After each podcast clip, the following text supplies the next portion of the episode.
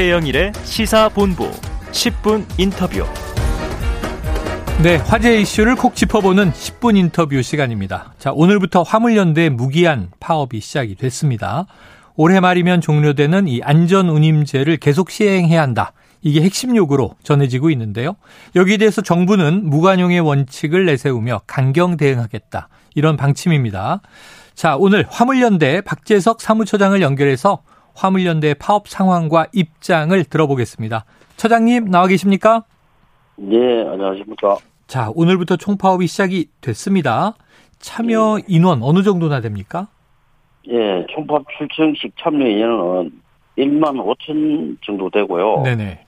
예, 총파업 출청식 참여 인원 외에 조합원 2만 5천 명과 많은 비조합원이 파업에 동참하고 있습니다. 네. 그 실제로 전국 주요 항만과 대기업 하주공장, 화학단지 등을 봉쇄하고 있기 때문에 음. 파업 파급력과 물동량 타격은 전국적인 수준이라고 보고 있습니다. 네. 자, 이 자정부터 시작을 하셨잖아요. 예, 예. 오늘로 넘어오면서 정부 측에서 연락이 오진 않았습니까? 네, 6월 2일 날 목요일에 네. 1차 교섭을 진행한 이후에 음. 어 화물연대 대하 창구를 계속 열어두고 있었지만 네. 연락이 없었습니다. 어, 6월 2일 1차 교섭 이후로는 연락이 없다. 예, 1차 교섭 다음 날에 에, 국토부와 경찰청이 강경 대응하겠다는 보도 자료를 낸 점으로 봐서 네. 1차 교섭 때 형식적으로 대화를 했다는 아, 명분을 남기기 위한 것 음. 같습니다. 근거만 남기고 대화 의지가 없는 거 아니냐 이렇게 보시는 예. 거군요. 네네. 자, 하이트진로 경기 공장에서 파업이 진행되면서 소주 생산이 중단되는 일이 있었고요. 네. 또 공장에서 물류센터로 가는 길을 일부 차주분들이 또 점거하는 방식의 행동도 있어서 예, 자, 예. 총파업에서도 혹시 좀 또 불법적인 상황이나 충돌이 없을까 걱정하시는 분들이 많습니다. 예. 총파업은 어떤 방식으로 진행이 되나요? 예, 뭐 지금 전체 어, 산업단지, 어, 화학단지, 상만 어, 전체 어, 봉쇄하는 걸로 이렇게 결정이 났습니다. 봉쇄. 예, 예, 예. 요거는 불법성 여부나 혹시 정부와의 충돌 가능성은 어떻게 보세요? 예, 뭐 우리가 우선 국민의 안전과 화물노동의 삶을 지켜야 한다는 네. 화물연대 측의 상식적이고 보편적인 요구에 대해 처벌하겠다는 음. 좀 햇밤만 반복한 정부의 유감을 표하는 바이고요. 네. 1년 넘게 이어진 화물연대 문제 해결 요청에 응하지 않고 음. 에, 제도에 대한 논의를 미뤄오며 화물연대 파업을 부추긴 것은 바로 정부입니다. 어. 정부가 대화 없이 강경 진압에만 열을 올린다면 우리 파업은 더 길어지고 격렬해질 수밖에 없습니다. 네. 일몰이 6개월밖에 남지 않은 안전운임제를 지키고 벼랑 끝까지 몰린 화물 노동계의 삶을 지키기 위해서 화물연대는 더 이상 물러설 곳이 없습니다. 음.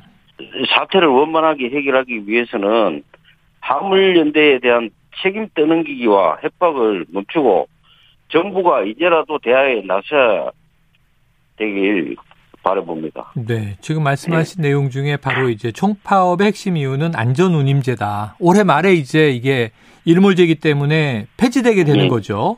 예, 예. 그런데 예. 이제 지금 참여하고 있는 화물연대 입장은 이게 지속돼야 한다. 이렇게 보시는 예. 거죠. 그렇죠. 예, 그래서 한 1년 전부터 소통을 요구했는데 정부는 소통하지 않았다.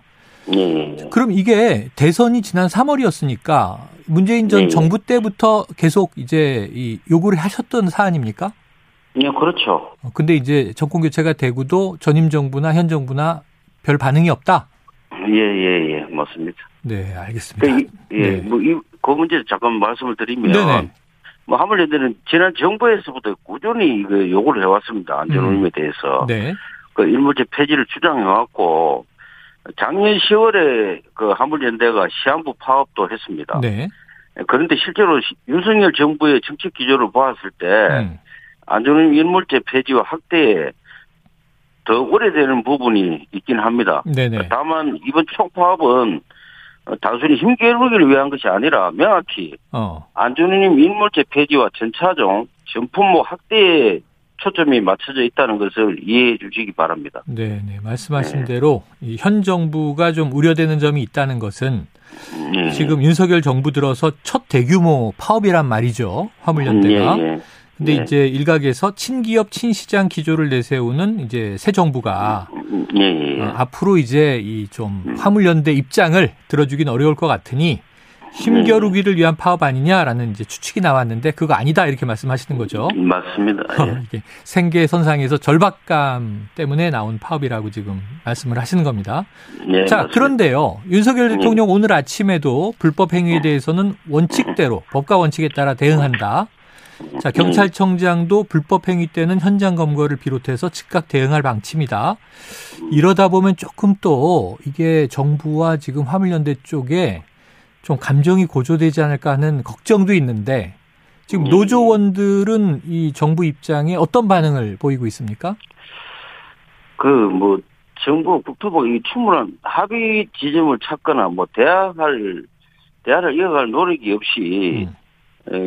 좀 강경 대응 그 뭐 비상 수적 대책 도입 뭐 엄정한 법, 법 집행에만 몰두하는 것이 참 안타깝습니다. 특히 음. 이번 총파업은 그 치솟는 경유값으로 그 화물노동자의 생존권이 벼랑 끝에 몰린 상황이고 음. 안중림 일몰을 앞두고 있다는 불가피한 상황에서 들어간 것이기 때문에 내부적으로는 국토부에서 확실한 답변이 있을 때까지 투쟁한다는 반응이 대부분입니다. 네, 국토부에서 뭔가 좀 성의 있는 답변이 있을 음. 때까지는 파업이 이어질 것이다. 예, 예. 자, 지금 아니나 다를까 이게 이 평행선을 긋는 것 같은 느낌을 아마 청취자분들, 국민분들 가지고 예. 계실 것 같아서 여쭤볼게요. 예. 그러니까 정부 여당 집권당인 국민의힘 성일종 정책위 의장도 오늘 예. 오전에 한 이야기가 자, 화물연대 총파업이 유통업계에 큰 피해를 주며 이게 민생 경제에 부담을 주는 일이다. 아까 처장님 말씀도 이제 봉쇄 말씀을 하셨고 결국은 파업이라고 하는 것이 타격을 주기 위해서 하는 행위니까 이게 경제적인 타격이 가고 민생 경제에도 네. 영향을 주지 않겠습니까? 네. 결국은 이제 여론전도 참 중요할 거다 이런 생각이 드는데요. 네. 어, 아까 말씀하셨던 지금 그 경유값이 2천 원 돌파하고 안전운임제가 폐지되고 그럼 이제 어떤 상황, 어느 정도 절박한 상황인 겁니까? 예, 이게 이제 이번 경유가 급등 사태를 겪으면서 그 안전운임의 필요성이 더 확실하게 드러났습니다. 음.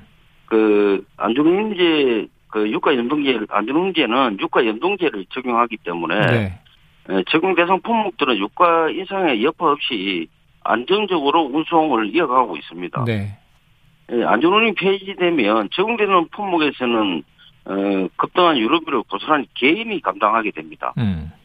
어, 또 이전처럼 기준하는 운임 결정을 점점 운임이 낮아지게 되고 그 안전하게 일할 수 있는 환경 조성이 더 어려워질 것이고 이는 어, 도로 안전의 위협으로 나, 타나게 될 것입니다. 네네. 어, 고스란히 온몸으로 경유 폭, 폭등한 경유가에 대해서 화물 노동자들이 그대로 받아안고 있는 것이기 때문에 음. 상당히 절박한 상황입니다. 자, 이게 비용과 수익의 문제인데요. 지난해 음. 말에는 또 요소수 사태로 타격이 있었죠. 그렇습니다. 네. 그런데 이게 2018년 안전운임제가 적용되던 때로 거슬러 올라가 보면 그때 네. 이제 대형 트럭에 의한 사고가 대형 사고가 꽤 있었단 말이죠.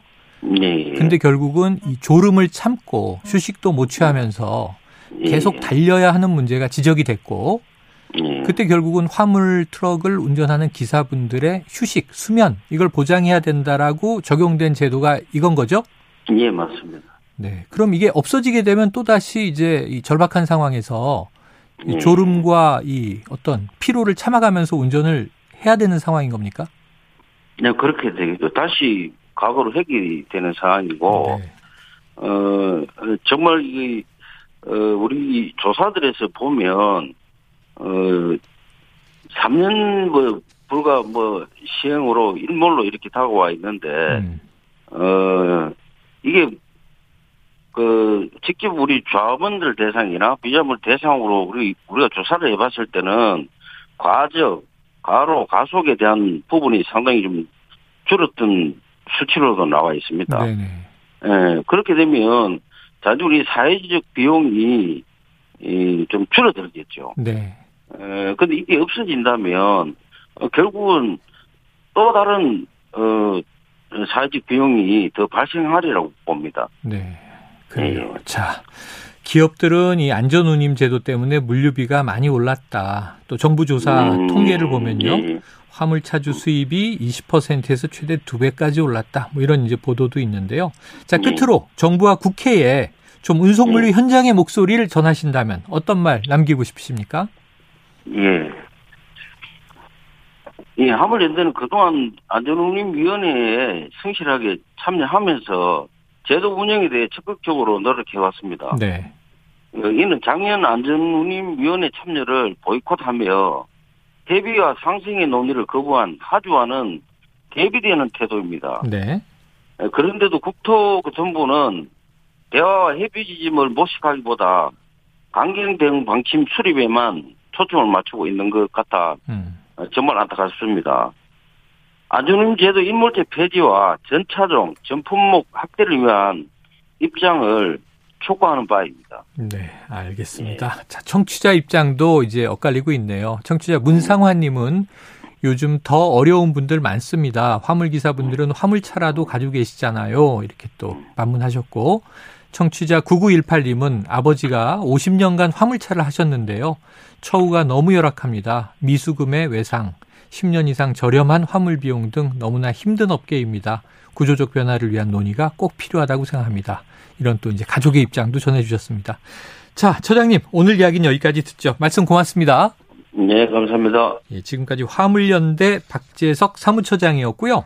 저희가 이 시사본부에서는 기회가 되면 정부 입장을 듣는 시간도 마련해 보도록 하겠습니다.